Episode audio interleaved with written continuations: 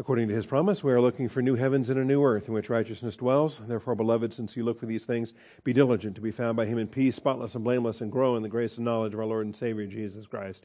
Our growth comes through the scriptures. We are in the book of Philippians once again, Philippians chapter 2, and uh, looking at verses 19 and following, the travel arrangements. But I hope in the Lord Jesus to send Timothy to you shortly, so that I also may be encouraged when I learn of your condition. For I have no one else of kindred spirit who will genuinely be concerned for your welfare. This is really uh, indicative of Timothy's preparedness for ministry, and it's not Greek, Hebrew, systematic theology. It's spiritual preparation in terms of a shepherd's heart that is humble before the Lord and serving the Lord. Everybody else in uh, Paul's seminary at this moment is not yet ready. It says in verse 21 For they all seek after their own interests, not those of Christ Jesus. But you know of his proven worth, that he served with me in the furtherance of the gospel like a child serving his father. Therefore, I hope to send him immediately as soon as I see how things go with me. All right, before we begin this morning, let's take a moment for silent prayer, calling upon our Father in his faithfulness to lead us in the Word of God. Shall we pray?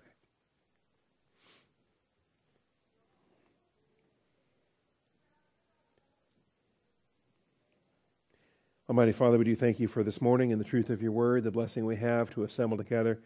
We call upon your faithfulness, Father, to set aside our distractions, to open the eyes of our understanding, to bless our time in your word. We thank you and praise you in Jesus Christ's name. Amen. Alrighty, so Philippians 2 19 and following.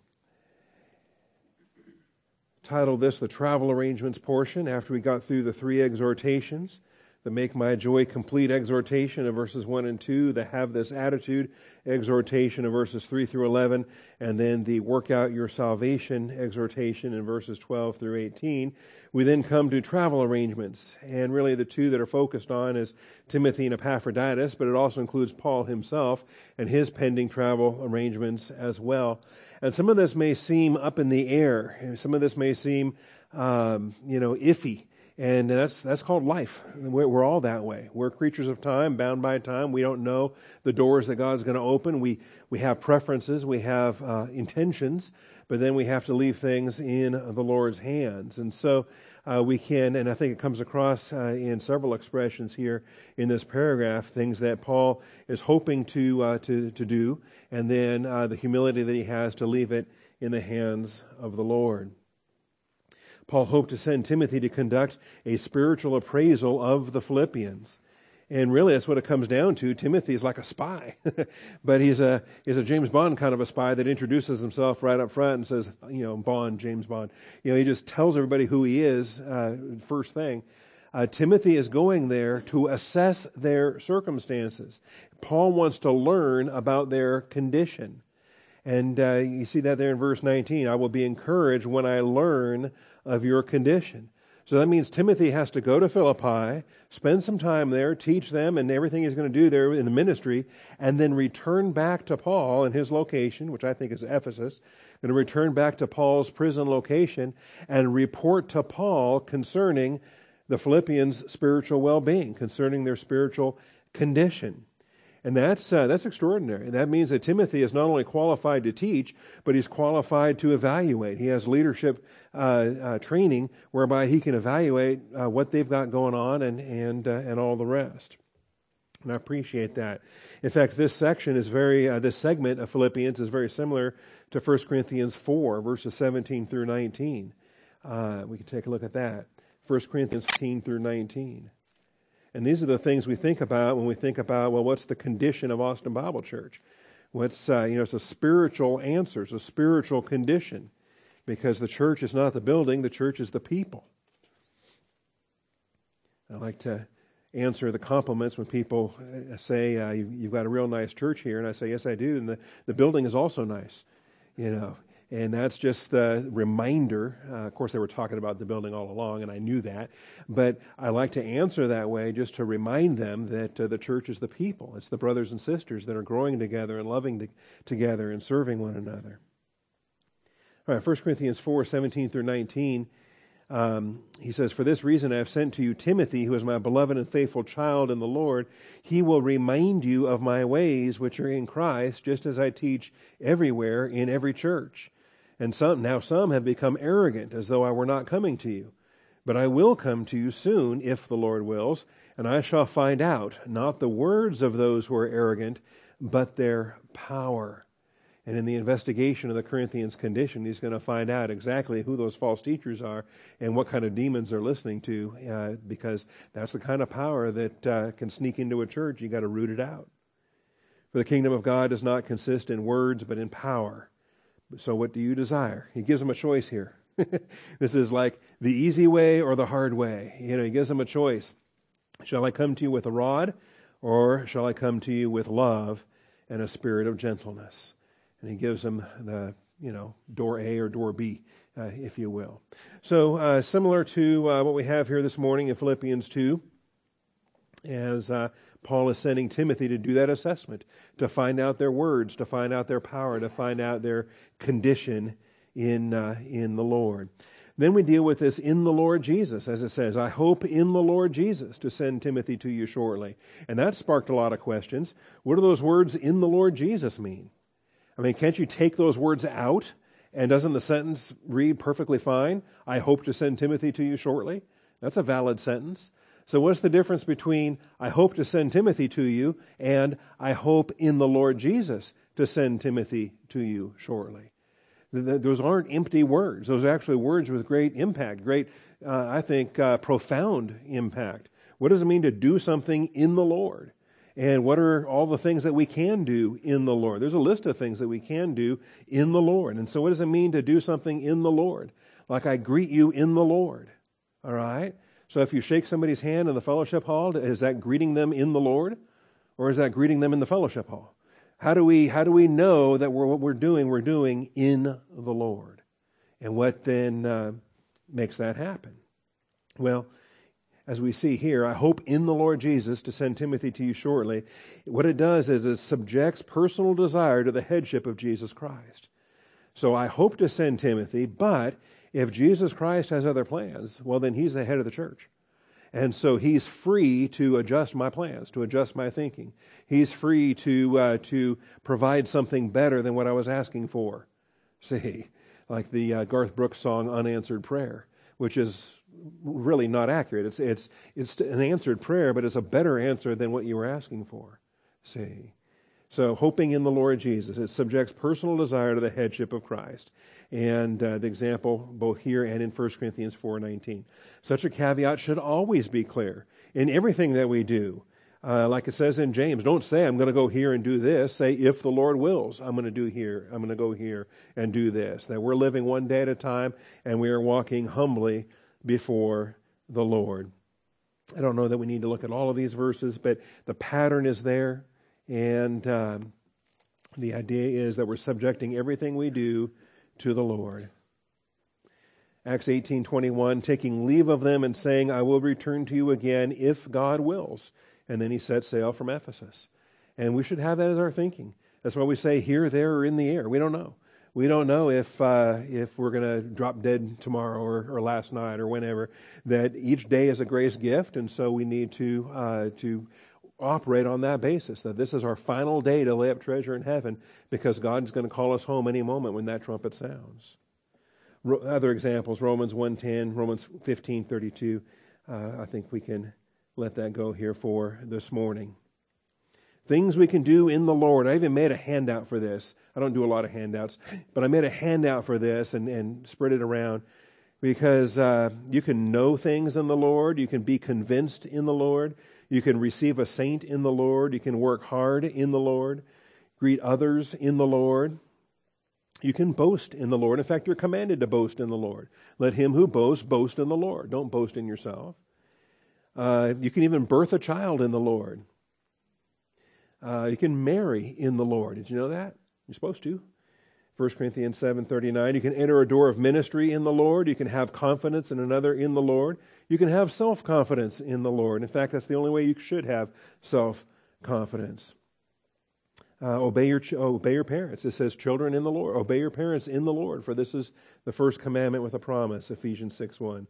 Be strong in the Lord and the strength of His might, putting on the full armor of God in Ephesians six. Trust in the Lord, hope in the Lord, rejoice in the Lord, stand firm in the Lord. And so, this phrase, because it's used so often, really, I, I wonder if it then disappears because it's used in so many places that we just kind of gloss over it and don't think about it. But it's a phrase that, that has meaning.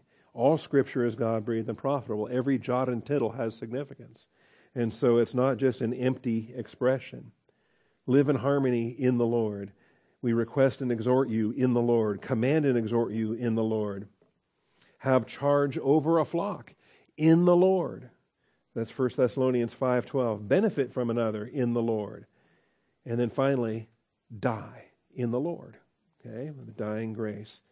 So we had a lot of uh, a lot of fun with that slide and went through that as well. All right. The consequences of sending Timothy there and back again was for Paul to learn of their condition and for Paul himself to be encouraged. Very discouraging when those that you're ministering to are not walking in the Word of God. They're not applying what you're, what you're feeding them. But when they are applying what you're feeding them, when they are walking in the Word of God, there is no greater encouragement for, for a teacher, no greater encouragement for an apostle or a pastor or a spiritual leader. The point is, is to be encouraged. And it is a there and back again uh, journey as part of how we track uh, the authorship or the place of authorship that there are so many round trips that are spoken of here, realizing that these aren't just text messages back and forth. This is actually feet walking, right? Or getting on a boat, but traveling back and forth. And in the ancient world, how long did that take? How long did it take to go from Philippi to Rome if, if the authorship came from Rome? Or how long did it take to go to Philippi to Ephesus? Much shorter and much more uh, realistic and believable that all of these back and forth trips um, were between uh, Philippi and Ephesus rather than Philippi and Rome. It's virtually impossible to have all of these round trips from Philippi to Rome. Uh, if you want to go with the traditional date and if you want to go with the traditional um, place of writing, then that's it's a tougher thing to prove. In any event, so uh, uh, he's going to hear about their condition. Rather than asking the Philippians, "How you doing?" Rather than sending a letter saying, hey, write back and tell me how you're doing, he's actually dispatching Timothy to look for his own, for his sake, for, with his own eyes. Rather than asking the Philippians for an inadequate response to the how are you question, Timothy is tasked with a spiritual and pastoral inspection to provide comprehensive response to the how are they question. In other words, he's not asking the Philippians, how are you? He's asking Timothy, how are they? And he's going to accept the answer that Timothy provides him and Timothy is the inspector at this point. He's Paul's only trainee qualified at this time to undertake such a task. And that, too, I think, points to an earlier authorship rather than a later authorship. By the time uh, Paul gets to Rome in Acts 28, I mean, he should have plenty of men fully trained and ready to go forth and do all kinds of things. Uh, but this early in the uh, process, that's not the case. Paul's encouragement.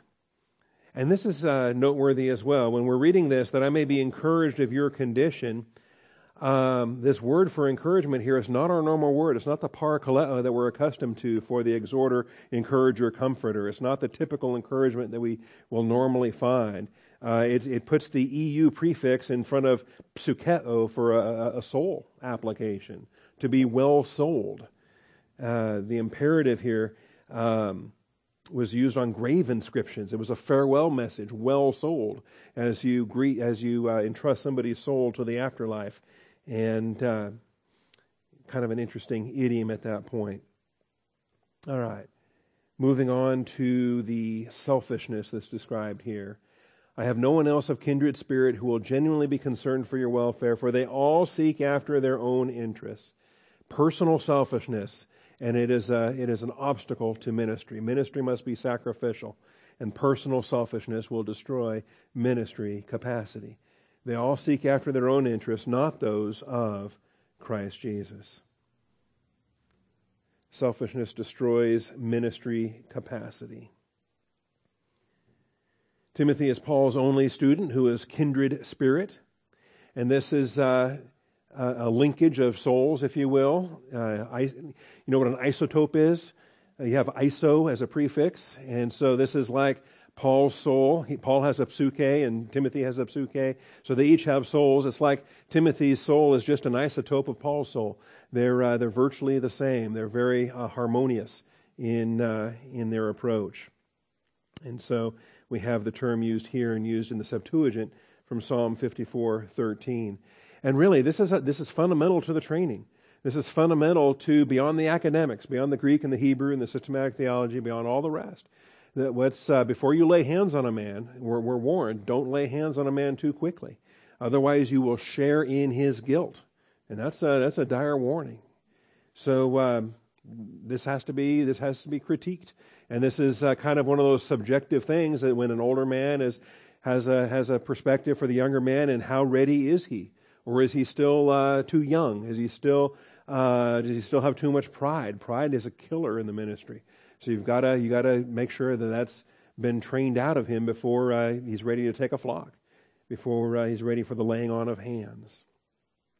So at this point, Timothy was the one and only among all of Paul's traveling companions. And so, as you read through the book of Acts, as you kind of track uh, the other companions that he had, whether it was uh, you know Barnabas or or uh, Luke or Aristarchus or some of the other men that traveled with him, Titus and others uh, that traveled with him at different places at different times. Some we know never enter into ministry. Demas flames out. Demas uh, leaves and because he's worldly minded, he goes to Thessalonica and he quits the ministry. He's done at that point. And there's others um, that are spoken of very properly that they were suited for service and he sent them forth.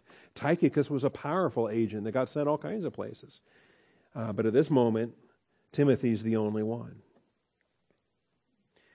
Timothy shares Paul's genuine concern for the Philippians, uh, the according to you things, the according to you things.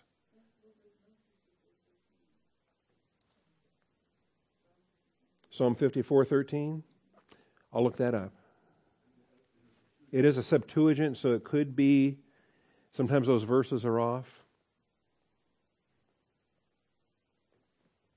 I'll look that up.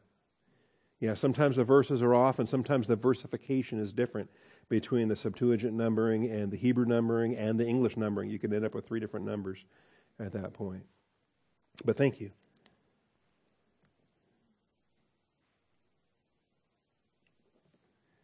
These are the kind of typos we're hoping to catch before uh, we publish the notebook.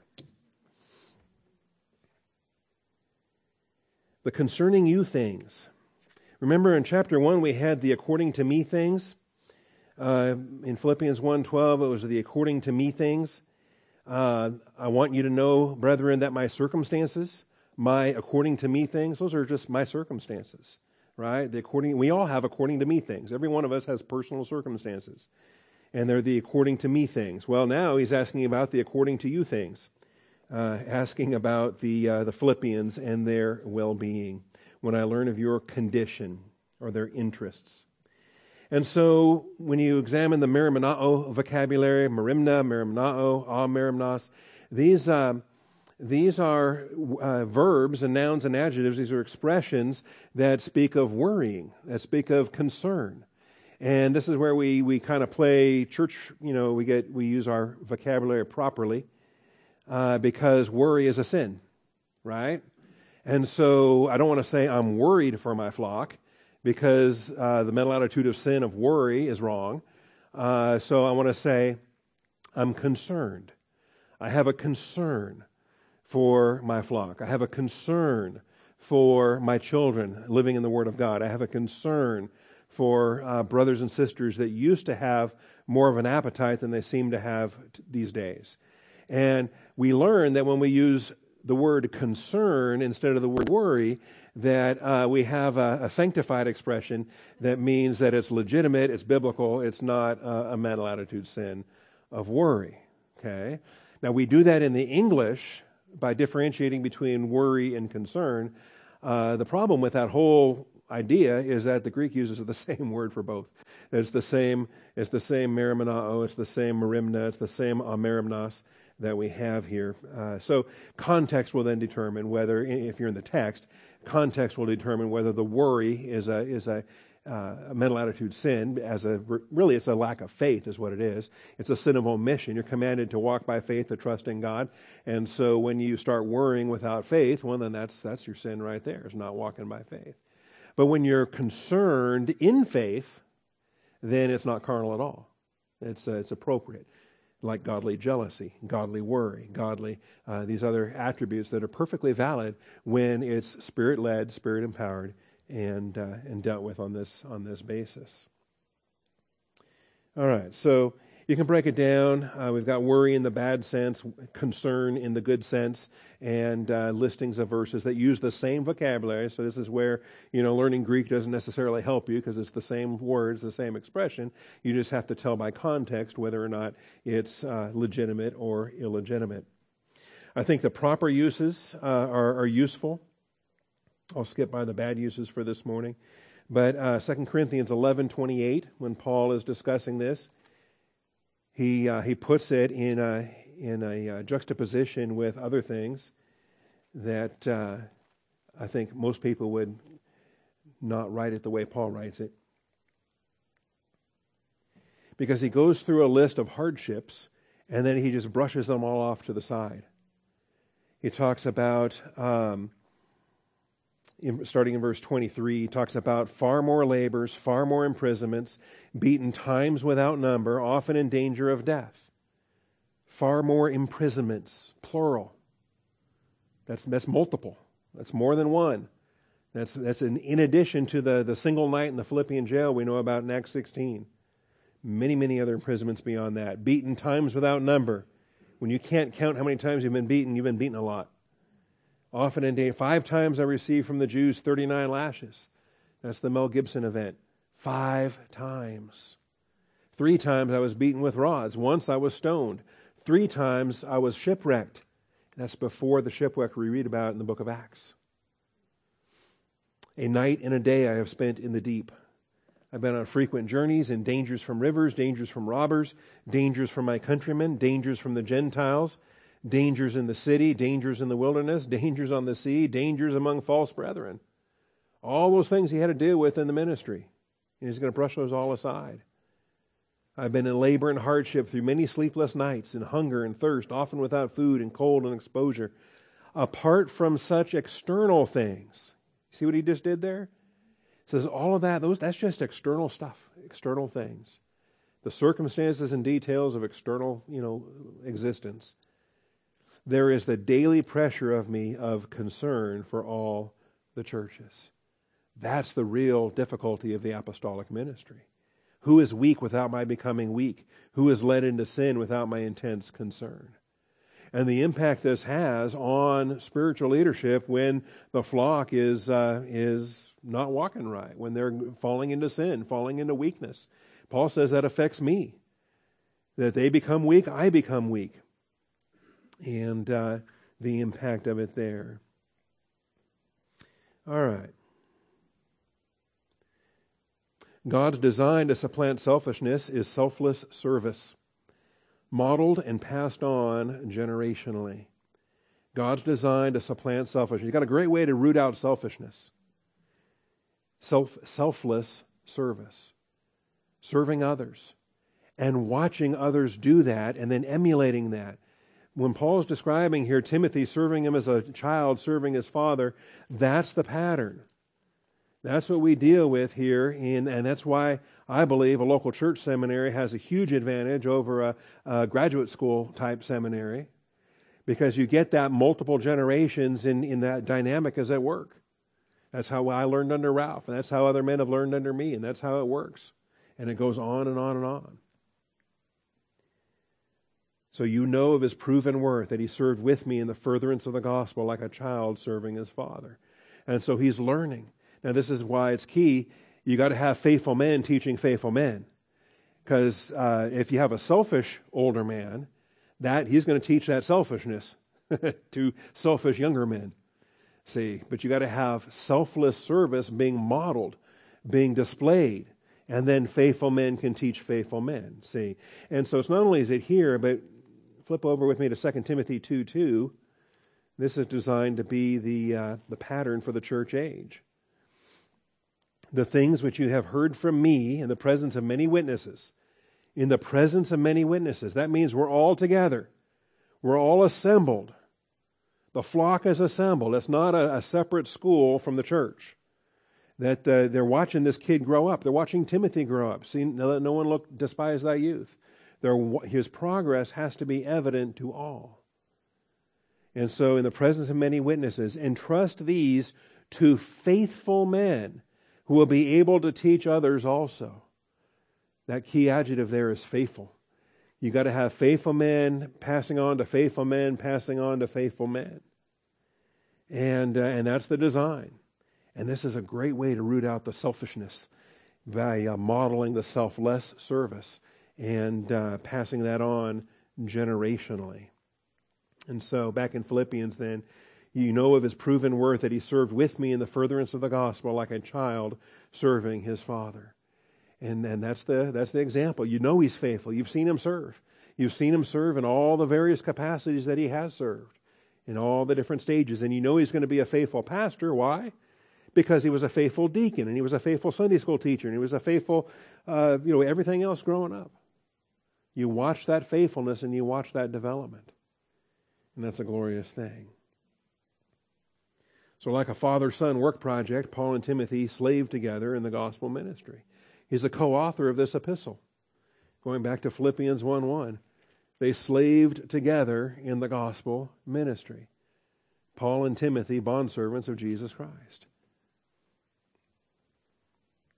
I don't think I did very many father son projects with my dad. I held the flashlight a lot because I was horrible with tools, but at least I could hold a flashlight straight. All right. Psalm 55. Thirteen. Is English Psalm 55, uh, Septuagint Psalm 53? 54? Okay.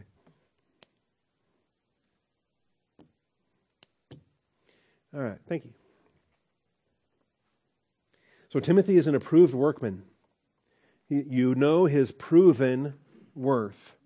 His proven worth. His displayed approval. That's what it comes down to displayed approval. And each one of us, this, this, is, uh, this is a key term. And each one of us, we're supposed to stand before God, workmen needing not to be ashamed, rightly dividing the word of truth. Every one of us needs to be an approved workman. And so the idea of dokimazo evaluation, the dokimos uh, adjective, the dokime expression, all of these uh, are significant because the, the proving comes in the service. The proving comes in the ministry. It's the, uh, in secular Greek, this word was used of, of uh, blacksmiths in testing the steel of their, of their weapon, testing the, the uh, quality of their weapon. And as they were forging a sword, they would have to dokimazo the, the metal that they were forging. And if it doesn't pass the dokimazo, they melted it down and started over. They were not going to put that sword into, into service. They weren't going to finish, uh, you know, why, why waste time putting a, putting a hilt on it and all the rest of it if, uh, if the metal itself doesn't pass the test. And so dokimazo is a wonderful expression, and it's what God does. Dokimazo, by the way, is always for approval. It is always a stamp of approval, a test for approval. The purpose is to approve, and God, that's why He tests us. It stands in contrast with peirazo. That's what Satan does. Satan is always tempting us, never for our approval, but always for our, our downfall. Satan's trying to trip us up so that he can accuse us. And, and that's his prime activity. God never peirazos anybody. God himself cannot be tempted, and he never tempts anybody. He is never tempting for, for uh, rejection or downfall, but he's always testing for approval. And it's, it's useful to study these terms, and it's actually a, a kind of a neat way that Satan will tempt, and God permits it because God then uses it for his own testing process. So while Satan is tempting, God is testing for approval, testing to evaluate and say, look, look how approved my son is. And so, uh, just a handful of these expressions. Dokimazo used 22 times, dokimos seven times, and dokime seven times. So what I put on the screen is just a, a really a, a, thin sampling of this. I recommend you look at all of the Dokimazo applications as well as the Peirazo applications, testing and tempting, to see the uh, the contrast. But back in chapter one, it says, "You may approve." This is why we need to grow. That your love may abound still more and more in real knowledge and discernment, so that you may approve the things that are excellent. If we're going to approve the excellent things, we're applying the standard of the Word of God in order to approve the things that are excellent, in order to be sincere and blameless in the day of Christ. I don't know if you often think of it in these terms or not, but what you do, the things, the, the behaviors you, you uh, engage in, the activities you engage in, and uh, anything you do is, uh, is a declaration of what you have found approval with what you you obviously approve what you do. That's why you're doing it. And so uh, when when the, the, Word of God says apply the Word of God as your standard in order to approve the things that are excellent, if you can't take the criteria from Bible doctrine and, and approve the things that are excellent, then why are you doing it? If the standard of the Word of God says that's not excellent, that's not approved, then uh, that should be a, a big red warning flag for all of us in our behavior and the things that we choose to then do. 1 Thessalonians 2 4.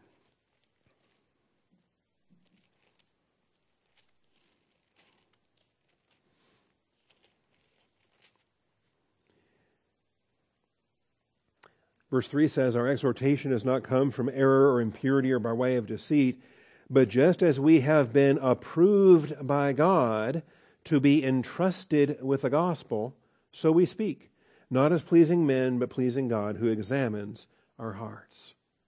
And so here's the approval. This is why, again, don't lay hands on a man too hastily. Make sure that God has approved him, that his proven character has, has been uh, exhibited for all to, to bear witness. Because if you've been placed in the, in the ministry of the Word of God, an evangelism ministry, a pulpit ministry, any, any ministry of the Word of God, that's a trust to be entrusted with the gospel, approved by God, so we speak. And uh, that helps keep the uh, things objective. That helps keep the, uh, the pastor on track as well. Because he's not trying to be a people pleaser. He's not trying to kowtow to the flock or, or, or tickle ears. Because it's not their approval that put him in the ministry, it's God's approval that put him in the ministry. God's the one that he has to answer to. Jesus Christ is the one he has to stand before as an under shepherd, and, uh, and uh, he answers to the good, great, and the chief shepherd in that accountability. All right, 1 Timothy 3.10. A lot of these verses have been on my heart lately anyway because I'm going to Kiev next week and taking part in an ordination there, Oleg Lazinski, and that's I'm just thrilled and honored, like I can't begin to tell you. So we have um, the overseers in verses 1 through 7. We have the deacons in verses 8 through 13. And verse 10 says, These men must also first be tested. They must be dokimazo evaluated. Then let them serve as deacons if they are beyond reproach. So you don't take somebody that just got saved yesterday and say, Hey, you want to be a deacon? You watch what they do. You watch how they serve. You uh, test them in, uh, in faithful uh, opportunities prior to deacon service. And if they are indeed faithful, then uh, having been tested, they can uh, begin their deacon ministry. And then all of us, of course, in 2 Timothy 2.15, that's why we're here. You came to Bible class this morning because you want to be equipped. It says, Be diligent to present yourself approved, dokimazo, to be approved to God as workmen who does not need to be ashamed, accurately handling the word of truth you stand before the Father approved as workmen. All right, so that's what Timothy is, and we can appreciate that. What else do we see here? Faith. Faith. As soon as I see. It's kind of an interesting thing. I hope to send, uh, and I hope to come myself also, but he says, Therefore, I hope to send him immediately as soon as I see how things go with me. And I trust in the Lord that I myself also will be coming to you shortly. And so, really, there's what's described here in these verses is the walk of faith that Paul is, is living out and that he's modeling for us to learn from as well. We walk by faith, not by sight. But yet, while we're walking by faith, we still wait until we do see what God shows us by faith. And so, um, yeah, I think there's a nice tandem in this, and I wanted to express that here in point four. Faith equips the believer to operate hopefully apart from seeing. So you can still walk by faith even if you don't see what the outcome is going to be or you don't see the reason for it. Even if you don't see, even if it makes no sense to you why you're doing what you're doing, you know that God has told you to do it, so you're walking by faith. And so this is, uh, this is our joy. Faith is a response to doctrinal clarity, removing all doubt. These are principles, and I, and I hope we, we grab onto these. So when he says, as soon as I see, this indicates that Paul's decision has already been made pending a last moment adjustment as per the will of Jesus Christ. All right? So as soon as I see means he's already made up his mind. I hope to send Timothy to you shortly. As soon as I see, indicating his decision's already been made, pending a last moment adjustment as per the will of Jesus Christ. And these things, I think, are useful for us. Romans 8:24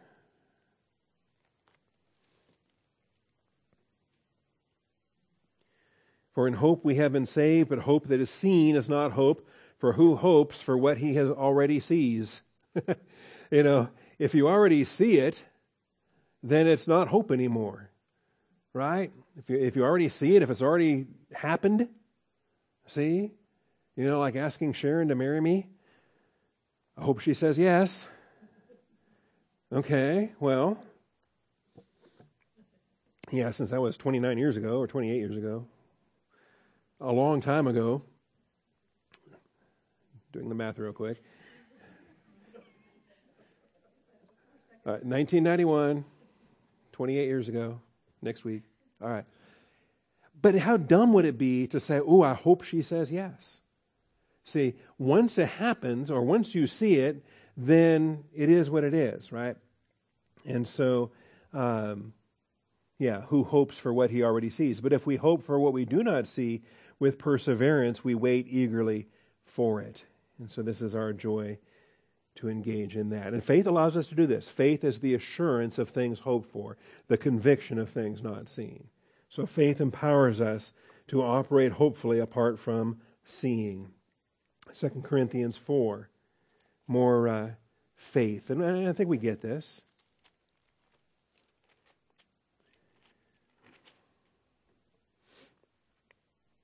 2 Corinthians 4:18, while we look not at the things which are seen, but at the things which are not seen.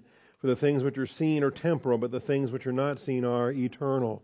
The only way you can look at the unseen things is to look with faith. Otherwise, without faith, you can't see the unseen things. You're just like an unbeliever, not equipped to uh, see the invisible realm. Um, of course, 2 Corinthians 5 7, we walk by faith, not by sight. Hebrews 11, 1, faith is the assurance of things hoped for, the conviction of things not the substance of things not seen. Now, all of that is true. So then what happens when we finally do see it? Does it stop being faith at that point? No, it's still faith. Okay, it's still faith even when we do start seeing it. Now it's not hope anymore, but it's still faith even when we do see it. Because faith comes by hearing and hearing by the word of God that faith is made stronger when we do see it. We don't have to see it to have faith, but when we do see it, faith is made stronger. So faith is a response to doctrinal clarity, Romans 10:17. Faith is a response to doctrinal clarity. And I don't want us to abuse these terms. I think they get abused. Romans 10:17. Faith comes from hearing and hearing by the word of Christ. If, if you've got faith from some other source than that, I would redefine the term and say I wouldn't use, I'm not comfortable using faith in that respect. Okay? And that's just, I want to be clear on the terms. You could be hopeful. You could, you could want something to happen, for example. But unless you are convicted by the Word of God and are trusting in God's faithful promise, then your wishes, your desires, your hopes, and expectations are not faith. Okay? And that's just a, a an aspect. Okay? I think um, people use that term, say, well, I just, I just believe, you know, this is what's going to happen. I believe that Austin Bible Church is going to double our budget in 2020 from what we have in 2019. Really? Okay. You believe that. I think you hope that or you want that or I would I would be resistant of using the word believe in that capacity because I can't point to a Bible verse that God says that's going to happen. Okay? Now I believe the trumpet's going to sound and the dead in Christ will rise first and will be caught up together with the air because I can claim the, the passages of Scripture that teach the rapture doctrine and I can believe that. I can walk by faith and accept that. But if it's not in the Word of God, then it's not because faith comes from hearing and hearing from the Word of God. I think it's different from a personal conviction. It's different from, um, from an, an expectation or an anticipation. I'm just being personally, you, you do whatever you want, keep using the words you want, but I recommend if faith comes by hearing and hearing by the Word of God, let's stop using believe so loosely.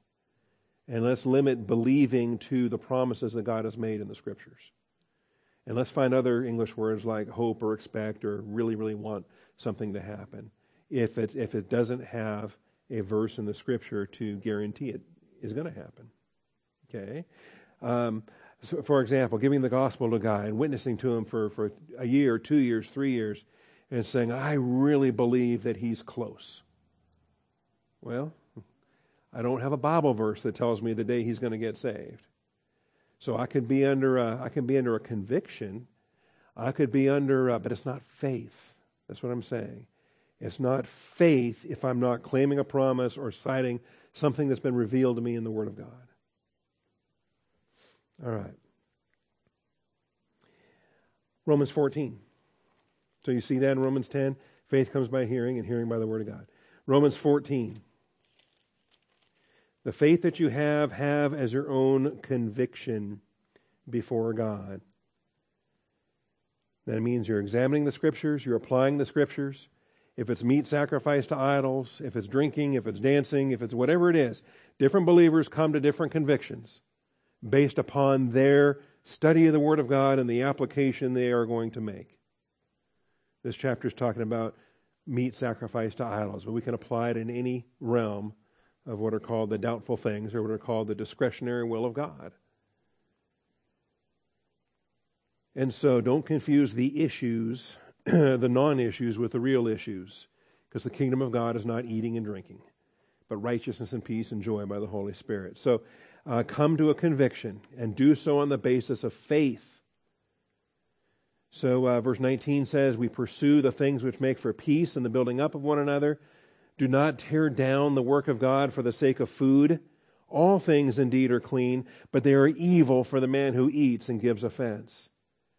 You might have enough doctrine to know enough, but you may not walk that way, and you may walk in a way that you should know better because this is going to cause your brother to stumble.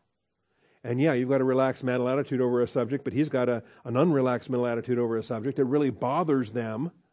And what are you going to do? Flaunt it? You're going to throw it in their face? You're going to say, hey, pal, grow up, get some doctrine, you know, quit judging me. Or are you going to function in love and, and identify the weaker brother that you've got to uh, you've got to be, be careful with. You've got to be gentle around. So it is good not to eat meat or drink wine or do anything by which your brother stumbles. If, if this is going to make him stumble, then I don't want to do it.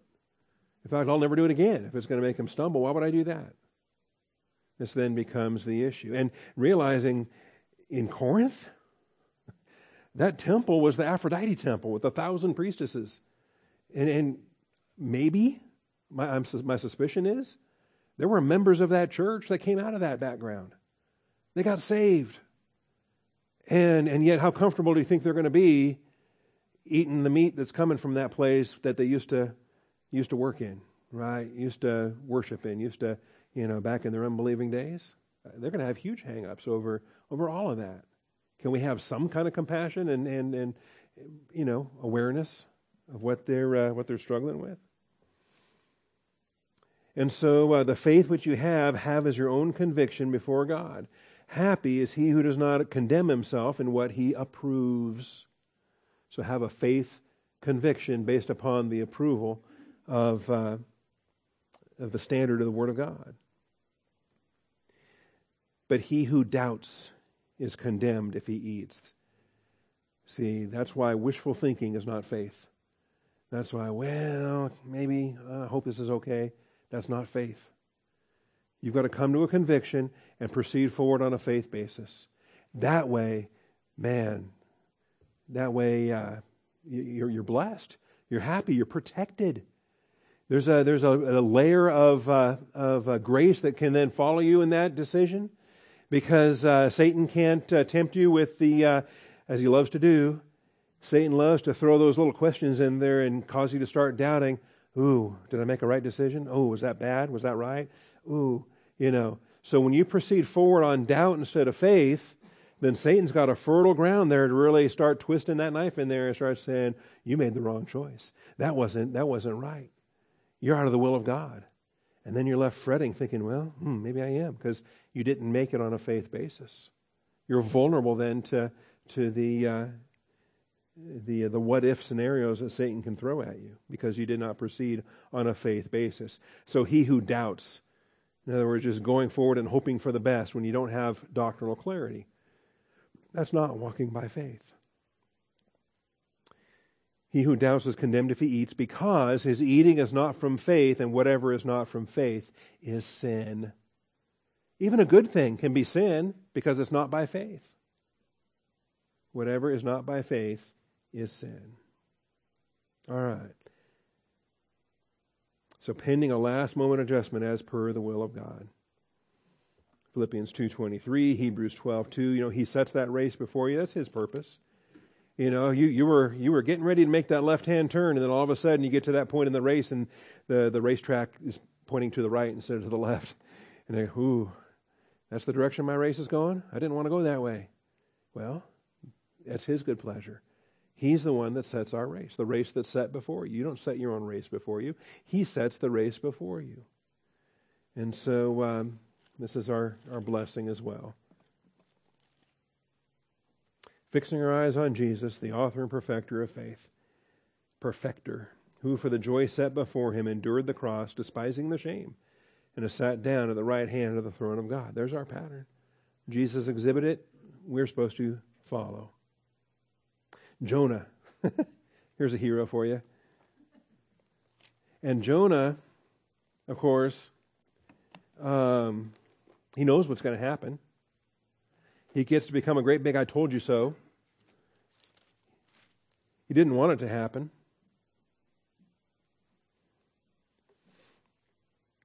Jonah went out from the city and sat east of it, and there he made a shelter for himself, sat under the shade until he could see what would happen in the city. you know, well, he knows it's going to happen, but he wants to go out there and he wants to see it happen. He's not walking by faith. Okay?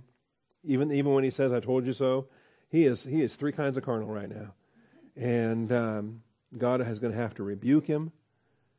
He says, Do you have good reason to be angry? He's going to be rebuked in this. What a story. All right. Anyway, then this, this tree grows up. He's happy about that. Then the worm comes and eats the tree. Not happy about that. The sun comes up. Not happy about that.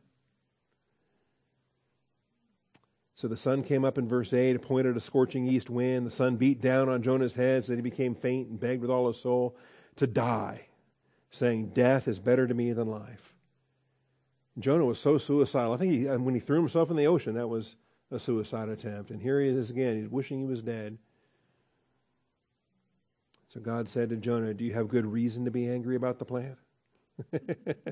you know? And so here's the thing you're, you're waiting to see, waiting to see.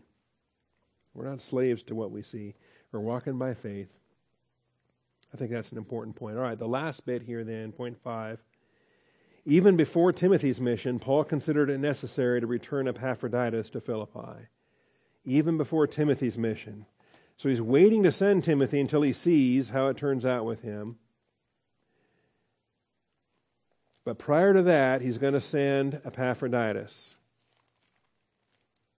And this is necessary because they were upset. All right, Philippians 2 25 through 30. I thought it necessary to send to you Epaphroditus. Now, he was most likely, in fact, I think we can guarantee, he was the courier for the scroll. That he was carrying the scroll that we're reading now, called Philippians.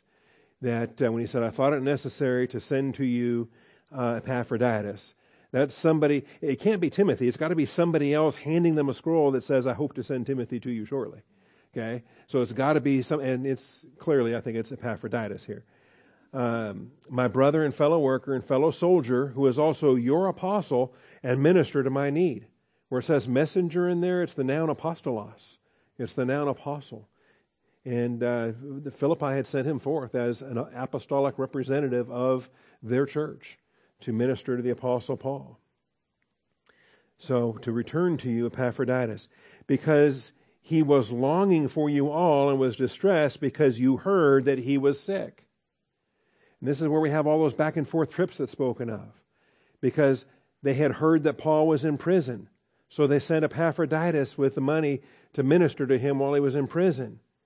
And then they heard that he was sick. Well, how did they hear that he was sick? There's word that got back to Philippi that Epaphroditus made it with the funds, but now he's sick. And then they were distressed by that.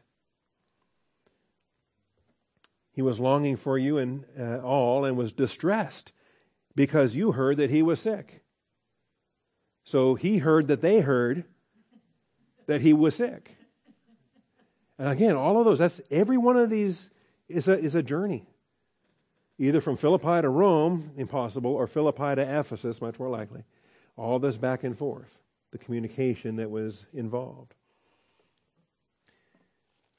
Indeed, he was sick to the point of death. But God had mercy on him, and not on him only, but also on me, so that I would not have had sorrow upon sorrow.